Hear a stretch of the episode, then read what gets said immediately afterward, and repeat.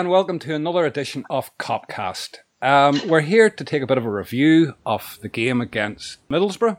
Joining me to do that, um, we have John Henderson in Belfast. How are you, John? All well with you? I'm very well, Dave. Thank you very much. You all waiting good? for, for Santa and shit like that? And Oh, absolutely. All a, excited. Donegal Christmas, eh? No, nothing, nothing better, Dave. Nothing better.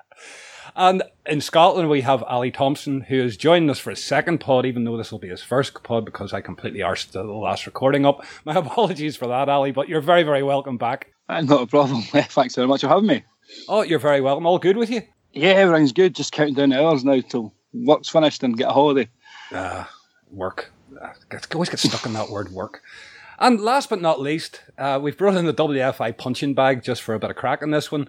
Mr. Dylan Baker in Shitsville, Trumplandia. How are you?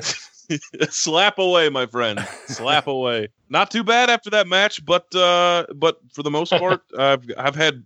This has been a weird week. I've actually helped you for once. This has been uh, it- it's been a bit odd. Uh, having five of the or four of the five last days off. Mm. You must be delighted with the lack of you know shit for you to do. Uh, if only. If only that were the case. But listen, forget about our woes, and uh, we're back to winning ways again. And I'll come to John first. It was, it was, I don't know what I would describe last night. Very impressive performance in one respect, but we took a little while to get going, John. Um, uh, but once we did, we seemed to, to hit our stride. Origi doing well. Um, the hiccup that we've had in the last couple of games, and you know, I, I throw my arms in the air. I have been far from impressed by it. But hopefully, this is the start of another run again. What, what, what was your what were your thoughts on last night? Yeah, much like that, Dave. I thought. I think I disagreed with a fair few people before the game because there was a lot of people were sort of worried about this game, whereas I actually thought this was the perfect game for us because I think when you're when you're not playing well and you're a bit vulnerable at the back, you want to play a team who can't fucking score, and that's what we got. We, you know, we came up against a team who, you know, they struggle to score goals. So I, I always felt this was a game where it would be potentially good for the confidence. They're not much of a threat. They weren't really going to have a go. The only concern was we wouldn't, you know, get our attacking game going and break them down. But you know, once Lallana popped up, got the header. His first half wasn't. It was all right. We we were in control. Not nothing too spectacular. I think the second half was as good as as as anything we've done this season, just for the fact we sustained the tempo for the 45 minutes. I mean, you heard Karanka after the game. He was absolutely purring when he talked about about how how good we were. We were just relentless in the second half, and I think that the, the second goal in particular, I, I was having a chat with with Dunning from Dave there when we were we were talking about the Origi goal, and I think that's the best goal we've scored under Klopp so far. I think that's the best goal. Um, it was just football from another planet, and we completely blew them away. So it was brilliant, Dave, because two games, yeah, one point from two. All of a sudden, we've gone from being top to six points behind Chelsea. I think it was a, a massive statement, and hopefully, you know, instead of now people talking about this blip and getting worse, we're, we're back on track and, we- and we can follow it up. But it, but it was really impressive, absolutely. No, I'll come to Ali next. Uh, Ali, you know, like, I- and I, I put myself in this category. I, I was far far from impressed with the last two performances, and very very wary and very worried about you know going forward and the, the potential that we have. You know, we have an opportunity this season with City stuttering. Uh, and that's not going to be a long term thing. He's going to fix that. So this is an opportunity this season, and I just felt we were maybe going to miss it. But we're back on track again. You know, even for all the fume, we find ourselves in second, and we're not that far off. Well, what, what what's your thoughts? More the same as Johnny. I thought the first half we kind of just I don't know. It was like we were just watching to see how they were going to going to react, trying to lure them out because we know they're very good defensively. Um, so I never. I was the same as you. I was I was worried about our attack, especially without Phil. We just haven't looked as creative the last few games. As Johnny says, that second half was just electric.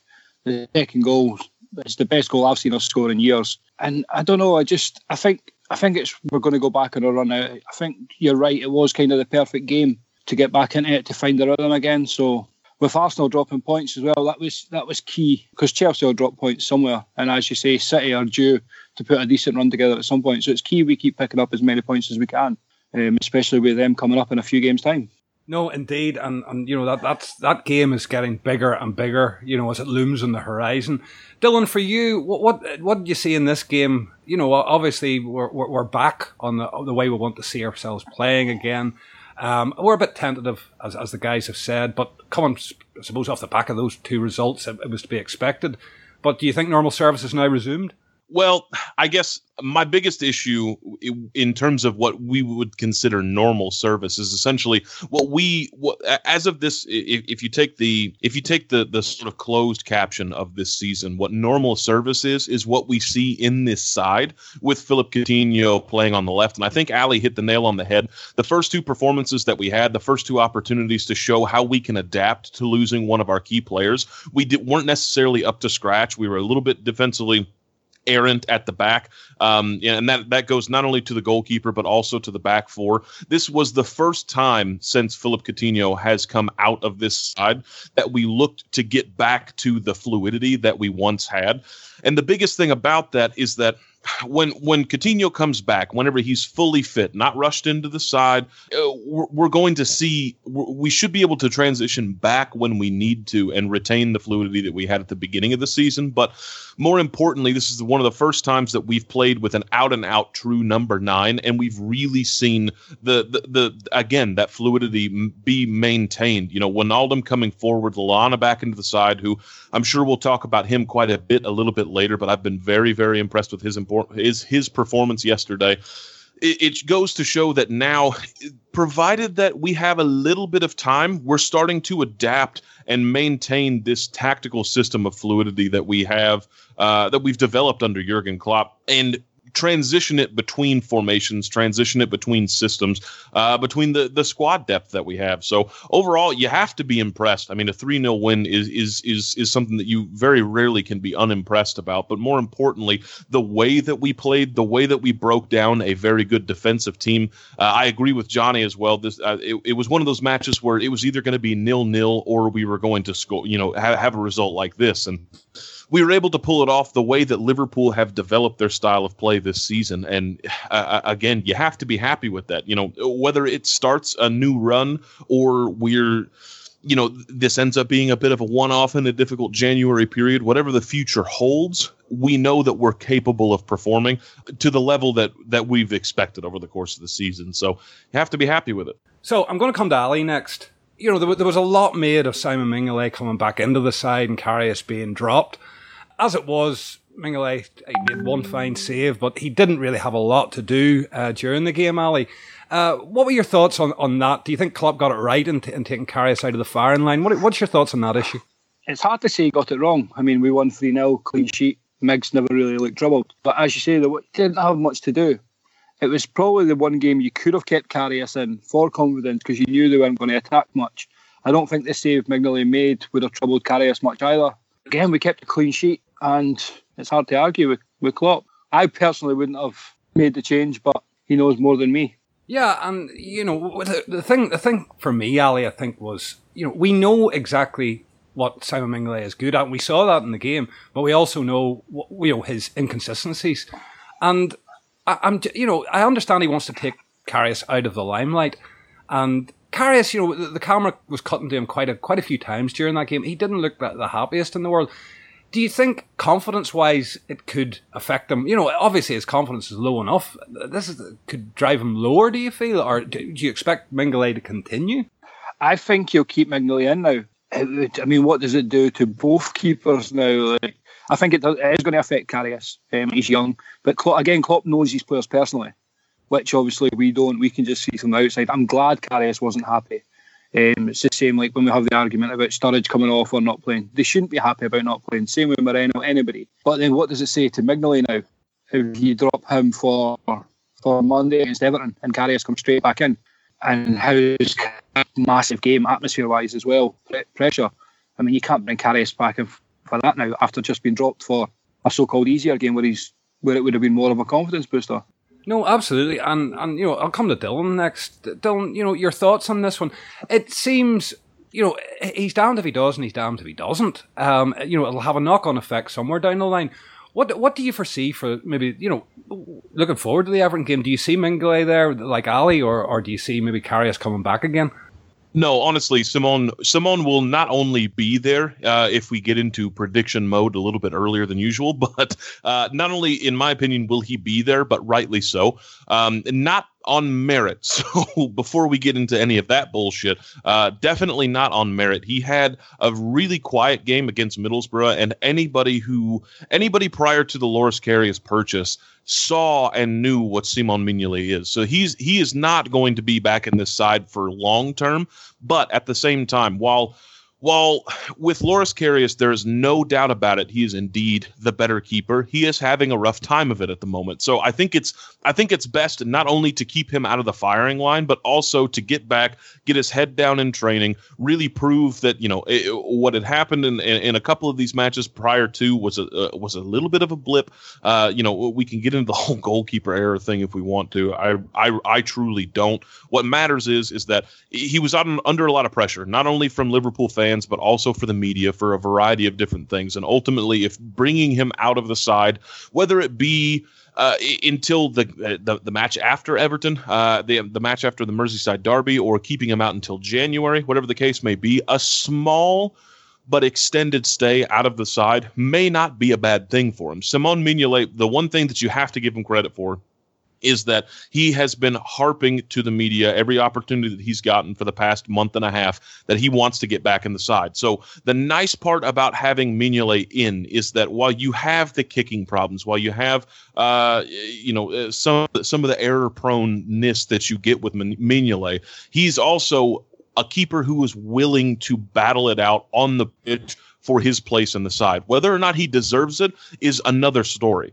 But for the time being, you have a goalkeeper that's hungry for minutes. And while Karius needs to be taken out of the limelight, we could be in a worse situation. So I think he stays in the side for Everton. I think he probably stays in the side for the remainder of December, where we don't have the toughest run in, uh, barring a Manchester City match. And, you know, we'll reevaluate things in January.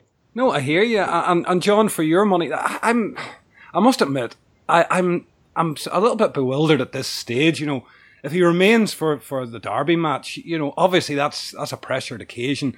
I can understand maybe why he doesn't want to Karius in there, but at the same time, we've seen what Mings does whenever he, he's put under a bit of pressure. You know, he's there's a lot of mistakes in Simon Mignolet, and I would just worry for that uh, going into a derby match. The fact that he's you know he's only had the one game in recent times, and you know when when he does cost us points, it, it costs us a lot.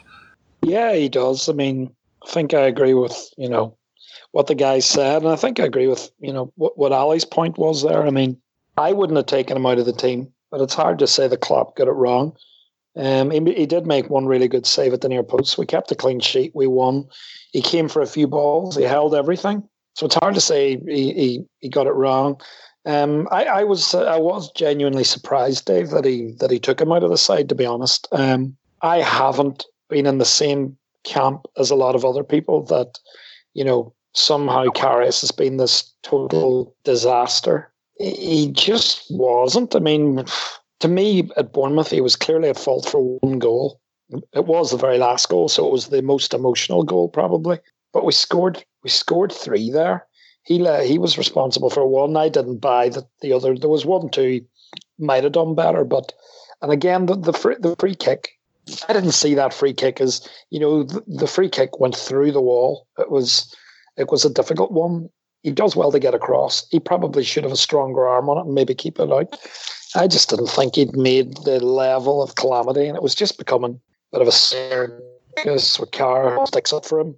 And then after sticking up for him, he takes him out of the team, which I found a bit odd. And I think it would have been a good game to leave it in because it was so or so toothless up front. But hi ho, we'll move on. And I think he can't Mignolet comes in, doesn't put a foot wrong, keeps a clean sheet, so he can't take him out. Otherwise, it looks daft because then it mm. looks like there's no logic to it. You know what I mean? So yeah, I, I agree with the guys. So I think Mignolet will be in there until you never know how long now, until he maybe has a real bad run uh, or something like that.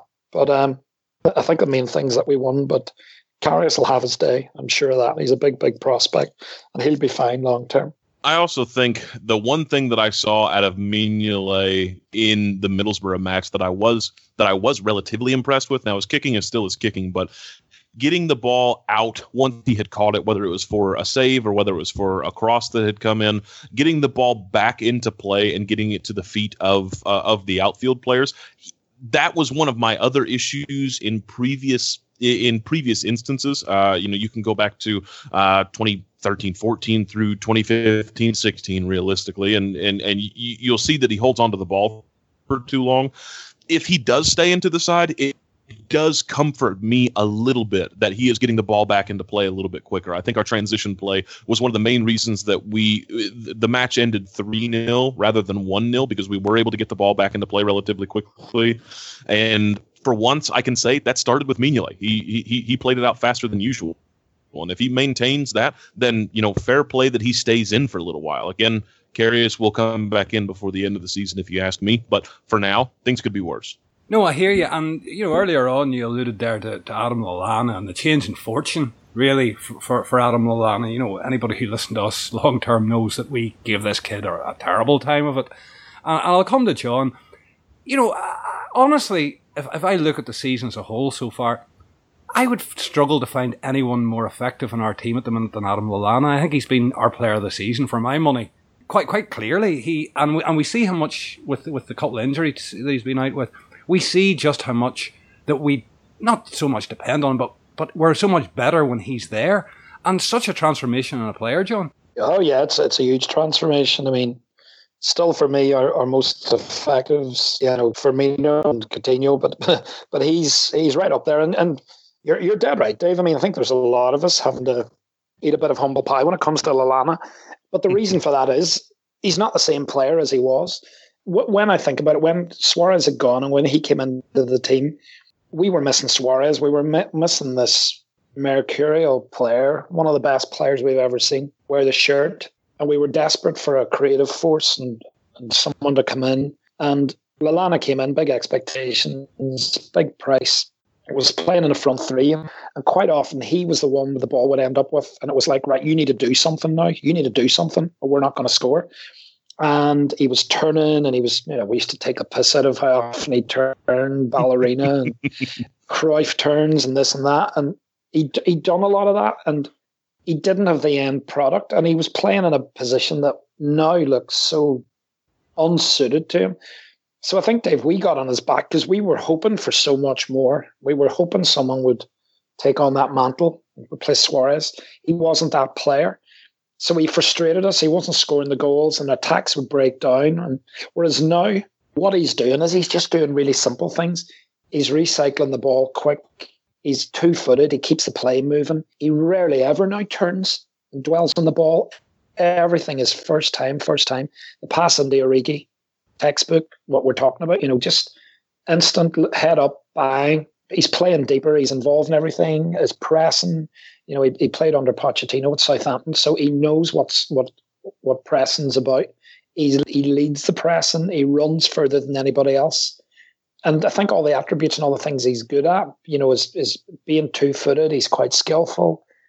He's just a player revitalized, and is I think the only thing's changed. He said himself is, you know, he's just getting into the box more. He's getting into better positions, and six goals, six assists, and haven't had a good spell out as well. It's it's a massive turnaround, Dave, and as you say, oh, it really is. It really is, and and he's absolutely. You know, when I look at that midfield three right now, he is probably the one at the minute that's an absolute shoe You know, when he's fit, he plays. So fair play to him. Uh, we, I've, I personally, I love to see it when a player proves you wrong like that because it's it's all the better for the team. He's been brilliant, absolutely brilliant. No, and it was a theme of our podcast as well. I think that that word you used, frustration, there because we saw that there was something in him and he just seemed to be unable to bring it. You know, it was just Cruyff turn after Cruyff turn after silly maneuver. You know, he, he wasn't thinking, as you rightly said as well, John.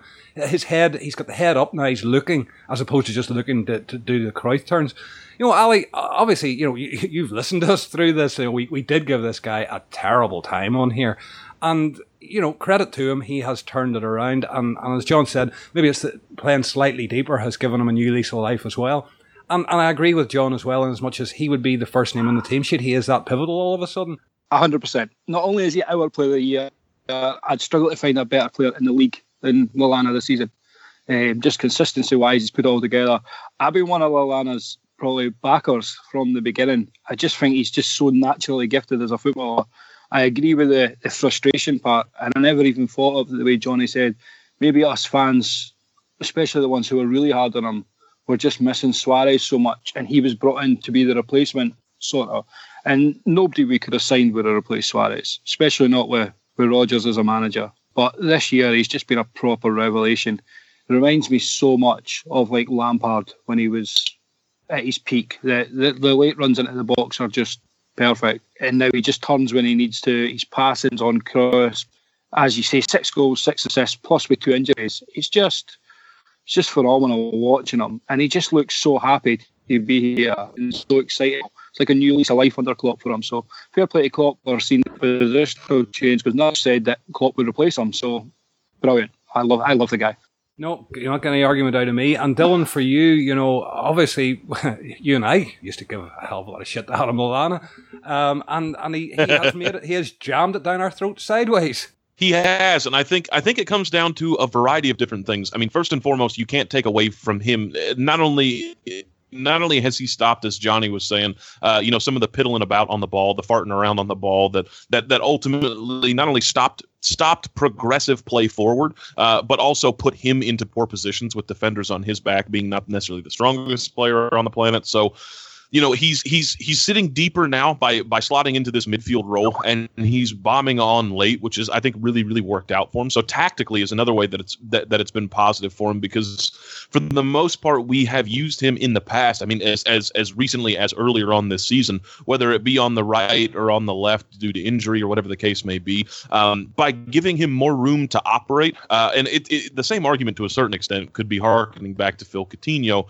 uh, when he played the number eight under brendan rodgers you know, obviously a, uh, a, a little bit different in terms of class, but at the same time, when you give Lallana room, he can really make things happen. And when you get him too far forward, it, it, kind of bottles him in and doesn't allow him to make all the different moves and and the different creative play that that, that he's capable of.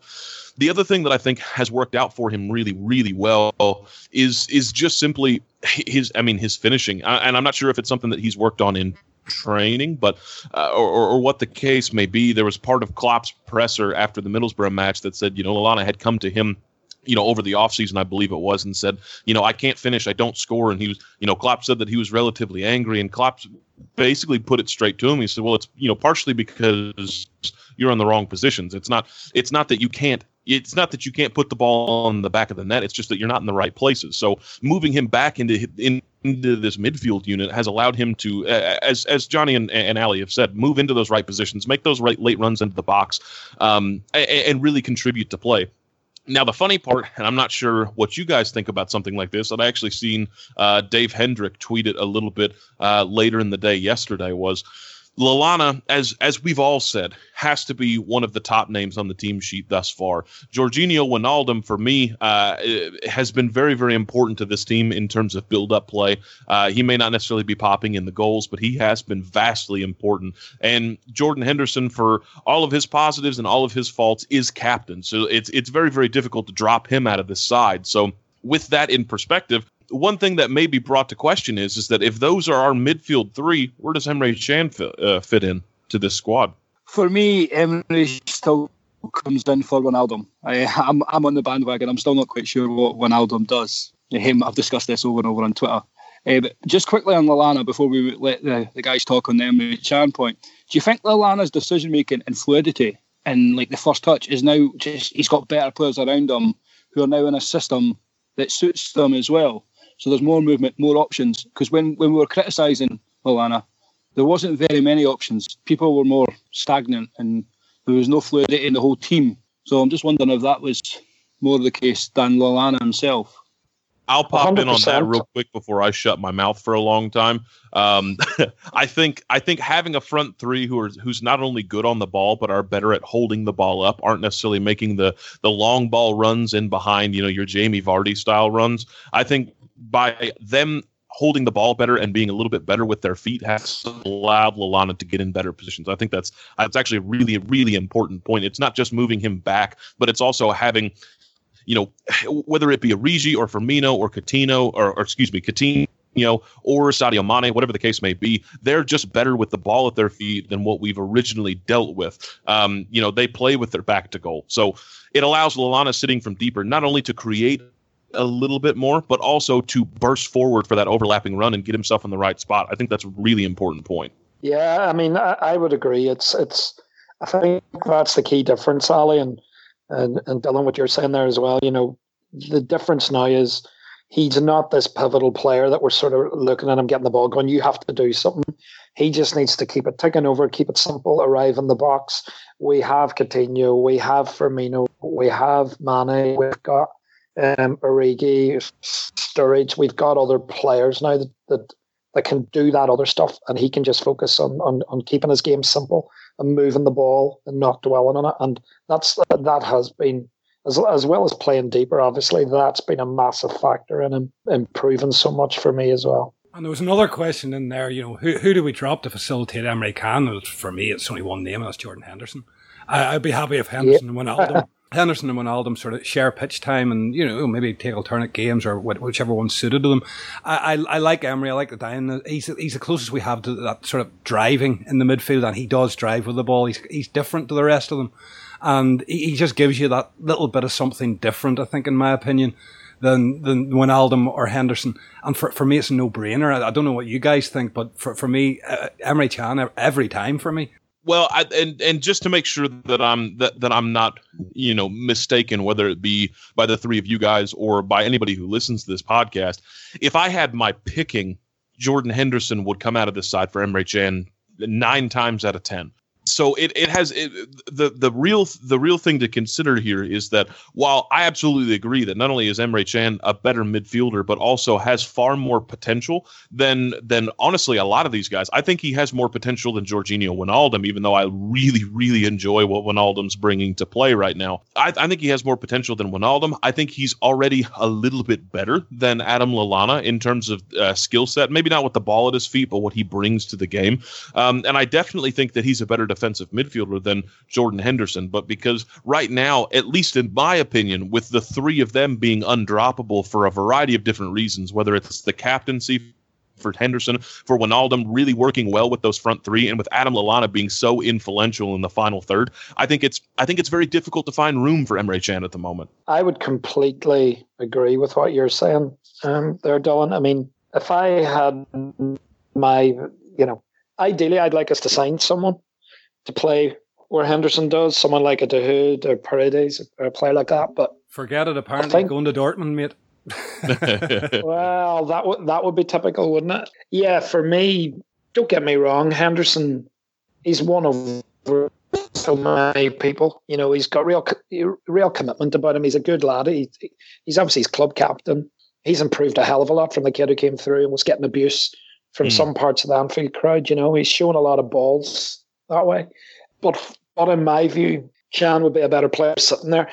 The, the one thing with Henderson is I don't know if Klopp can can improve it. And I know I've been on Twitter saying about it, and some people know exactly what I mean. Other people are sort of like, hey, "You're you're full of shit, Henderson. you're being overly harsh on Jordan, your namesake." There, he's just too safe on the ball for me. And even last night, there was times when the ball's played into him. He doesn't turn. He doesn't look and open up the pitch and play the incisive ball between a couple of people in the space. It's been on. He, his, his first instinct is if there's anywhere anyone anywhere near him is to go backways, to go sideways. Um, and he's very, very safe. Now, I'm not saying he covers a lot of ground. He gets in there. He was really good in the second half. He was really, you know, his pressing was really good. But I just think longer term, I'm not saying this season, but I think longer term, if we're going to go that next level as a team, we are going to need a guy that's more progressive, uh, braver in his passing in that position to start attacks because it, it, it's not an, it might I don't know if it's coachable. I really don't know, but there are players that could could do that position better, and I believe Emre Can is one of them. And I think with a run of games, he's got a far higher ceiling than Jordan Henderson. He's got massive potential. And I know that's controversial, but for me, it would be Can, it would be Wijnaldum, and it would be Lallana. I'm a big fan of Wijnaldum. He seems to find space. He seems to pick the right ball.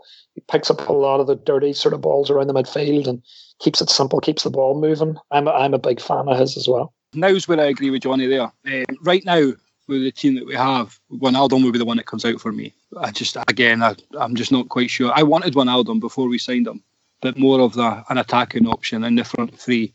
But if we, like John says if we want to go on and push for the title and progress further, um, we need an upgrade on Henderson in there.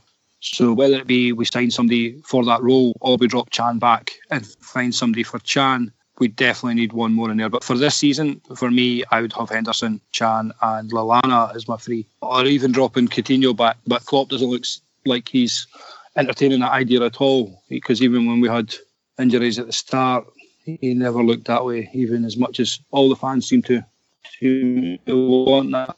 No, and I think that you know, for, for me, I, I, look at Henderson as the most upgradable, I suppose. We have to look at it as well in a sense, you know, where we're sitting at in the league at the moment. You know, we're looking like at least we're going to challenge for the top four this season. That's the very least of it. And, and one would like to think that, that we'll make that given the, the start that we've got, and, certainly we have the potential there to do that. But as I say, we're, we're sitting in December. We'll know better in May.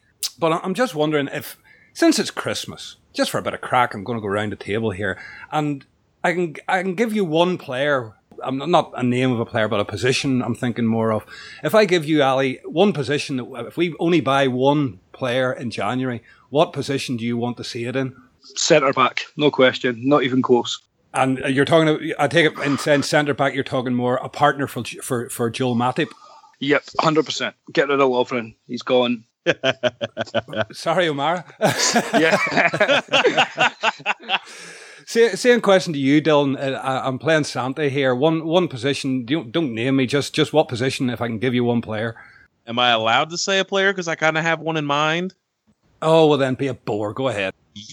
I won't get too much into it. While I absolutely agree with Ali, it has to be center back in on the off chance that it's not, especially with all the different transfer rumors that are in and about, um, if he's going to go with somebody, and it's more likely in January, I would like to see uh, just a left attacking midfielder uh, to drop Coutinho back into the midfield. Uh, you know, if if we are talking about dropping Lallana, if we are talking about bringing Emre Can back into the side, if you go and you get somebody to fill Coutinho's spot, for instance, like a Felipe Anderson who plays for Napoli and is incredible, then you not only you not only fill in the gap of what Coutinho leaves behind on the left hand side, but you also get Coutinho into a deeper role that has also helped Lallana. So while I would love a center back, I th- think that's far more likely.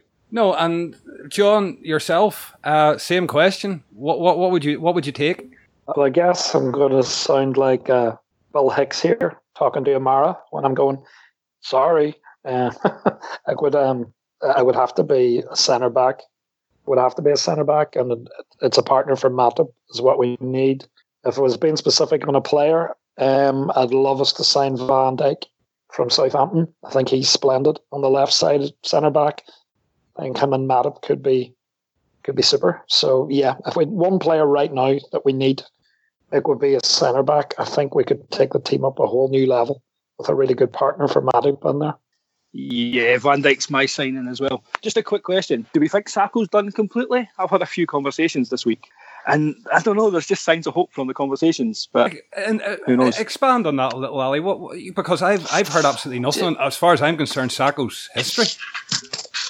Well, that's that's what I had thought as well, but supposedly he's getting quite in-depth reports on every game he's playing and but I just don't know why he'd be why he'd care really and report how he's playing or how he's being around the squad, unless he's obviously causing tr- more trouble, sort of thing. But he's getting full in-depth reports on fitness and and these games.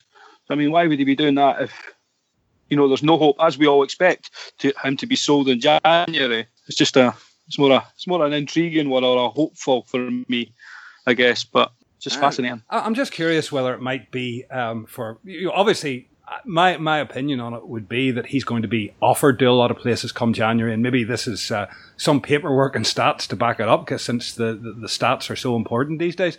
John, for your money, what what do you feel about what Ali's saying there? Much as I would love it to be, I would love it to be true. I'd love to see Mamadou Sakho back. I, I can't deny it, regardless of what he's done.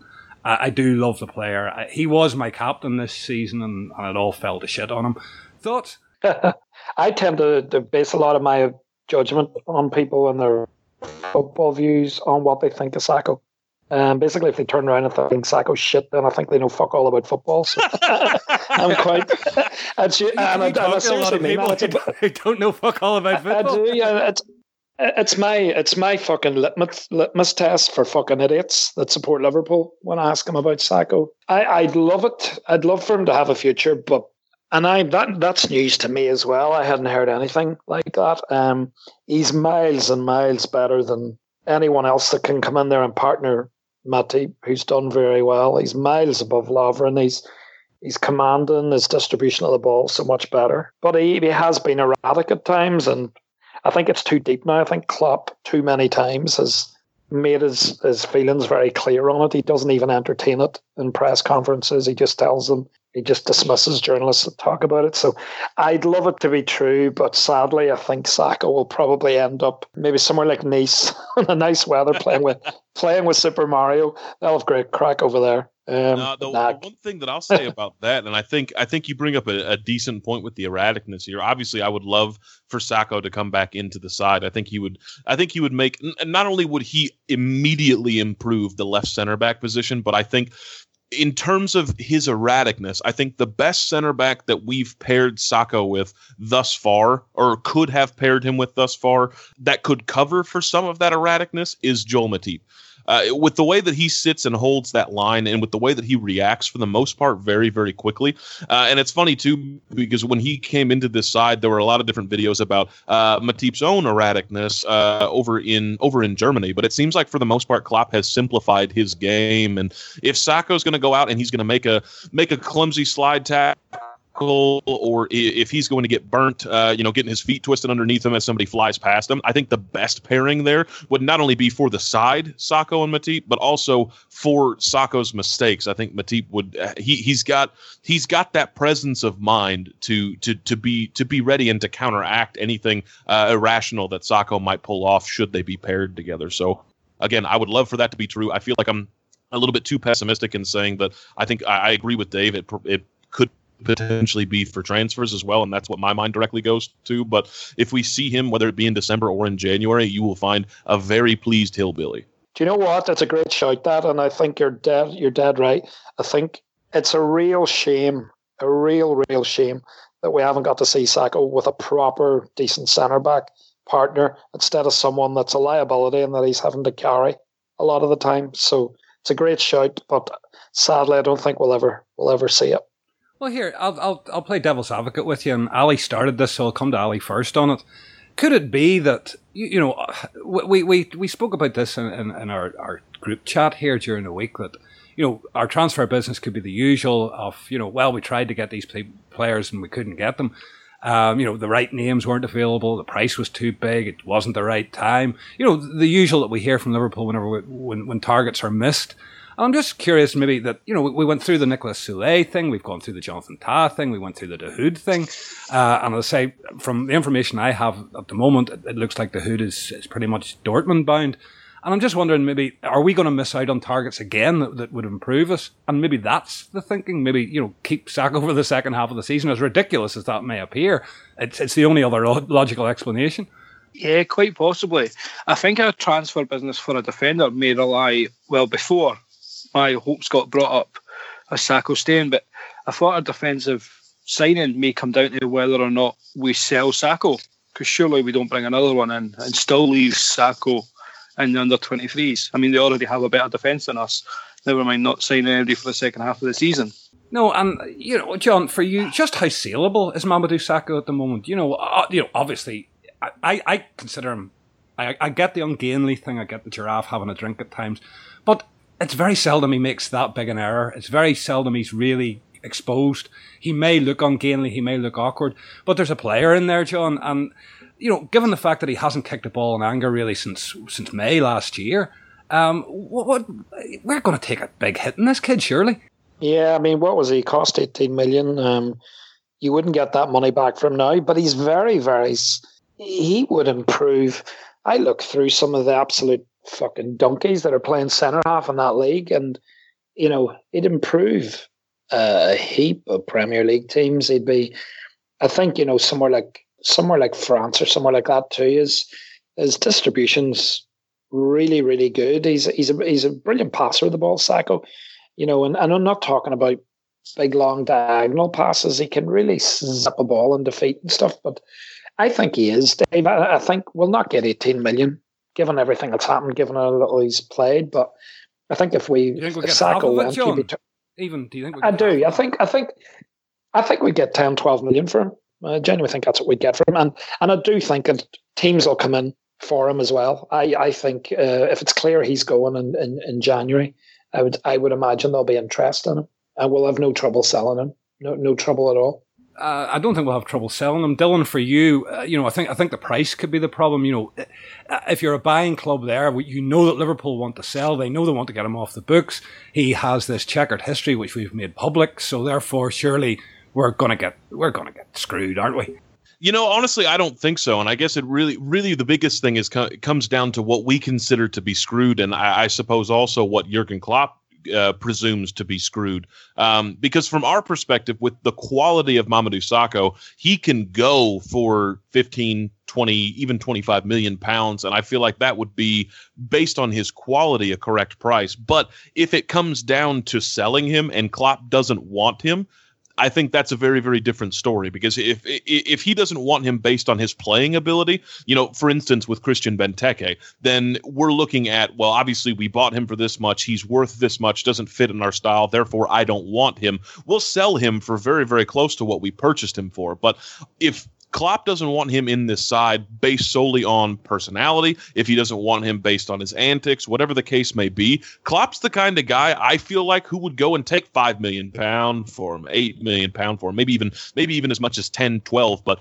probably no more than that if someone someone were to come calling, because to him at least from what I've seen in my my perception of Jurgen Klopp, he's he's very very much on team atmosphere. And if you detr- if you're not a good enough player for what for what Jurgen Klopp wants to do, for what he wants for Liverpool, then he can work around that and simplify your game. There's a reason that we still have Lucas. There's a reason that we still have Lovren. There's a reason that we still have Alberto Moreno. Uh, there's a reason that we you know uh, you can go top to bottom with this on the flip side, if you take away from the atmosphere, if you detract from the atmosphere, and Klopp gets it in his head that he wants you gone because you think you're fucking with his system in terms of how he's building this team, he'll let you go for pennies based on based on my my knowledge of what he's done at Dortmund. As soon as you don't fit in with what Klopp wants in terms of how he wants the team run, see ya. Doesn't matter. Yeah, I, I did, just quickly, I disagree with Dylan there. There's Klopp, Klopp's far too intelligent to let a player of Sakho's ability, regardless of personal like they, they might hate each other, we don't know. But regardless that, he's too intelligent to let a player like that go for for cheap. He he will go for close to what we paid, if not more, depending on the club who buys. And if it's another Premier League club, we're getting we're getting over twenty million for him comfortably. No, I hear you, Ali. And you, you know, you're talking about professional football here, and, and you put your differences of character aside. I think um, you, you, know, throughout the years, you know, even even the, the Manchester United team that won the, the, the 68 Cup, they, they front line hated each other, for goodness sake, but they played beautifully together. And, you know, I would say it's the same with Klopp. I would, I would imagine that he is a professional enough person to put personal differences aside. Obviously, whatever way he feels about Mamadou Sakho, he, he feels that he can't do that. And, and again, while I respect that, it, it doesn't fill me with anything other than sadness for the player. But listen, what we're going to do is we're going to take a run forward into um, the derby at the weekend and, and, our thoughts going into that. And, and, I'll come to you first, John. Um, Everton on a bit of a high after beating Arsenal uh, during the week here. Um, it's never going to be an easy game. There's never such an easy, and there's no such thing as an easy derby. But we should be taking care of this one, really, shouldn't we? Yeah, I, I think it's a good thing that they won that game because they needed a win. If they had a lost against Arsenal, they would have been under massive, massive pressure and they'd have had that siege mentality. Um, Everton are always easier to beat when they think they're better than they are. You know, that's always been the lesson with Everton. I think when they're up against it and fighting for their lives, they're they're likely to upset us. Um, so I think that would be a good result for us. We should be taking care of it, Dave. I agree. I think there was a couple of very big things for me came out of that second half, which I think bode very well that pace and that sort of fluency and that swagger in our attack and play, we had it back. Um, and I think tactically as well, there was we haven't really touched on it yet, but w- we did something at uh, at Middlesbrough in the second half that we that I'd not seen us before under under Klopp, and it was something that was very very deliberate. We we came out; they'd been putting quite a bit of a press on us in midfield. We suddenly just decided tactically that you know what this lad Mane's quick as fuck, so let's start launching some balls over the top here And it was a very deliberate, very um, on Liverpool like, but Lovren in particular played a, a, fair few balls just right over the top, and it absolutely threw them. They just weren't. They were trying to press up and play that game. We got in behind them. It gave us real momentum, and I think it showed.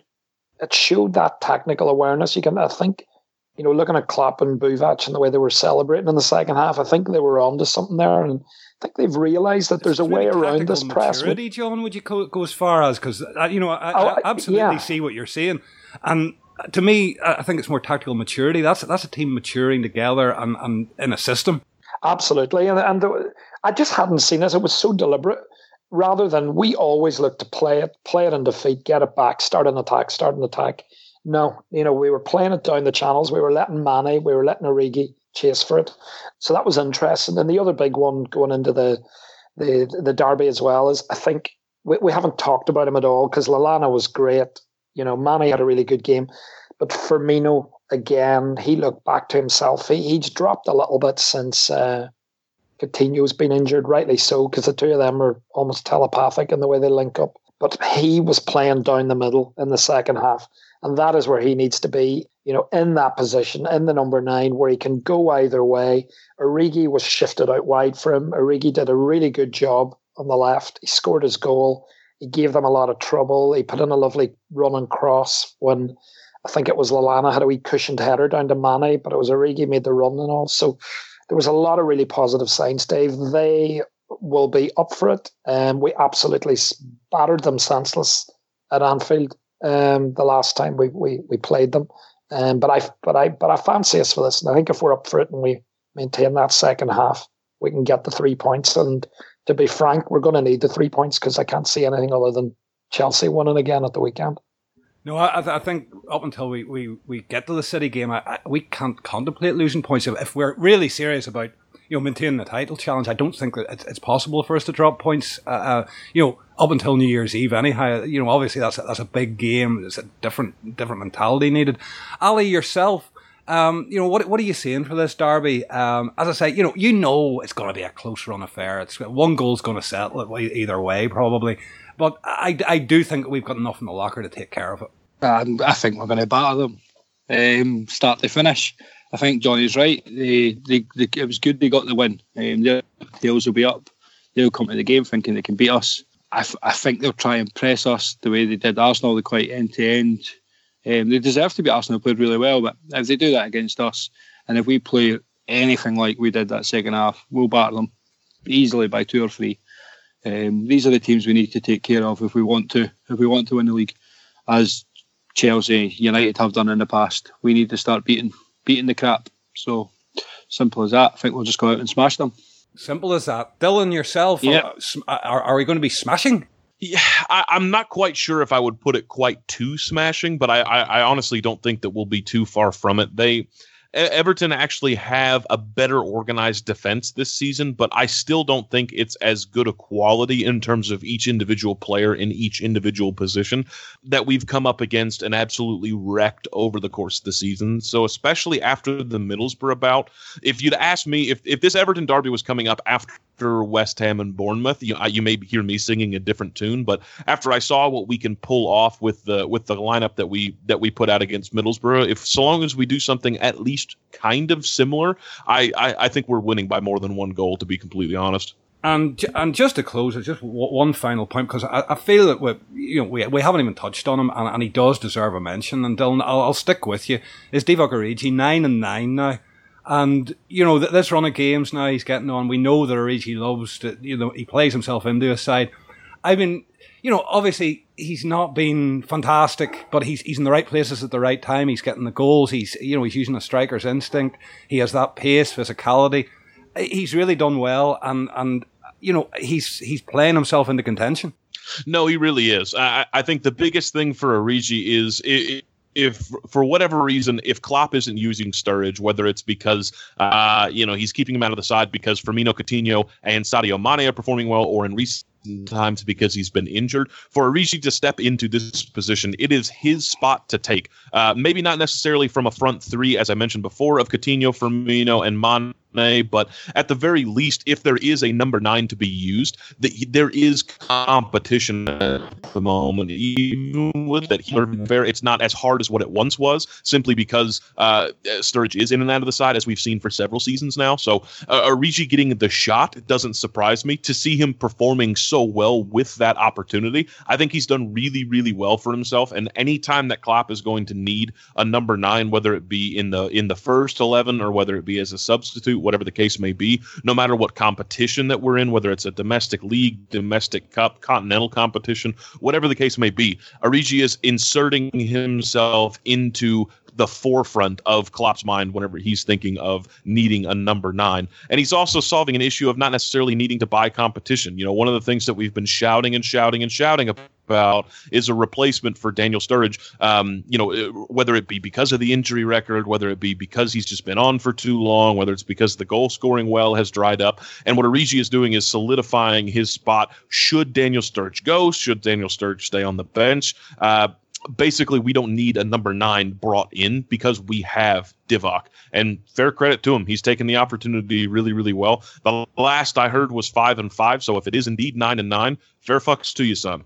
And there we go. We nearly got through a podcast without mentioning Mr. Sturridge. John, for you, John, for you, I, I, take it you're impressed with, with Origi like myself. You know, I, I think he, he's a confidence yeah. player. He needs the time in the team, and each game he seems to just grow. He he, he knows, you know, his he's good instincts. He's always where he needs to be to pick out a goal. Some of the some of the interplay, some of the little touches he's shown as well. He's really coming on. Absolutely. If you think this was a this was a guy that was being derided in France before he came over when he was just a teenager about, you know, being the worst striker and League One or whatever it was. Um, I mean, that it's some record, Dave. It really is. I mean, there's, not many strikers of, you know, and then certainly in the era that I've been watching Liverpool have been in a run that impressive, you know, like nine and nine. You know, you're talking Suarez, you're talking elite company there, really. You're talking Suarez, your Torres, your your, your maybe your Fowlers and, and Michael Owens going back that far. Um, so it's he's he's in good company with, with, with what he's doing. But absolutely, he's he's big and he's strong. He offers a lot for the team. Klopp has always liked him. Said it from the very start. And he's he's got the real end product. He's putting the ball in the net, and that's that's what matters. And it is reassuring to have him as you know. I think when when Tino comes back in, obviously he'll, he'll, move out of the side, but it's it's reassuring, Dave, to know that he's there and that he can bang in the goals. And I think that the Merseyside derby be a good game for him as well. I can see Origi having a big part to play uh, at Goodison as well. But he's he, he's been great, Dave, since he's come in, and he's more than more than justifying getting his chance. Yep, and he's a big battering ram as well. Ali, for you, uh, you know, I say I, I just wanted to mention him because it is it's a fantastic record and a fantastic run he's on at the minute, and I, am just totally impressed with him. Yeah, his his record. I mean, he's got 17 goals in his first 50 games, and for his age, that's, that's incredible. When you think most of them will be sub appearances, and how how put how long it took him to settle in to begin with. Um, so it is quite good. For me, I'm not a big fan of him through the middle. I think that'll take time. I like it when he drifts wide, like as you said, somebody said earlier. When in the second half he went wider, and Firmino came through centre. I think he just looks better. He can isolate himself one on one with a defender because he is, he's a big lad, and to be that big and, and still so quick, it's just such very. It's it's like having another Mane on the other side. I think we should have brought him into the Coutinho role rather than put Bobby wide. Um, but again, he's scoring goals, so how can you how can you complain and argue? Keep going. No, indeed. Well, listen, lads, we're, we're up, just about up on time there, and I'll stick with you, Ali. Number one, anything you would like to plug, and where can we find you on Twitter? For me on Twitter, it's just Ali Thompson84. Um, nothing to plug for me, just check out all the, the WFI stuff that you've tactically him on, so that's one to look out for if everybody gets on that.